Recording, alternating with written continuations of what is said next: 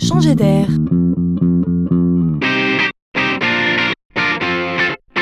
C'est la chronique de Laurent Collen. Et si je vous parle de gamification, cela vous parle-t-il?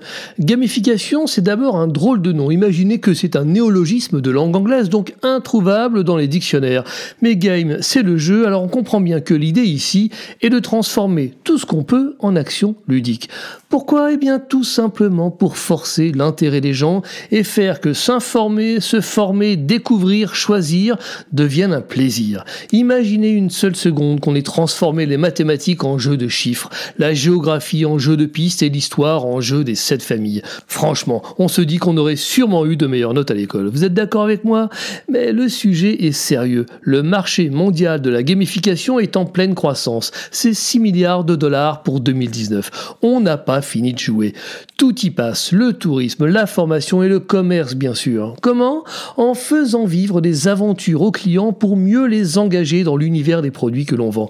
Imaginez par exemple une chasse au trésor chez un caviste à la découverte des terroirs et des arômes. Apprendre en s'amusant, je vous le dis, l'avenir s'annonce radieux.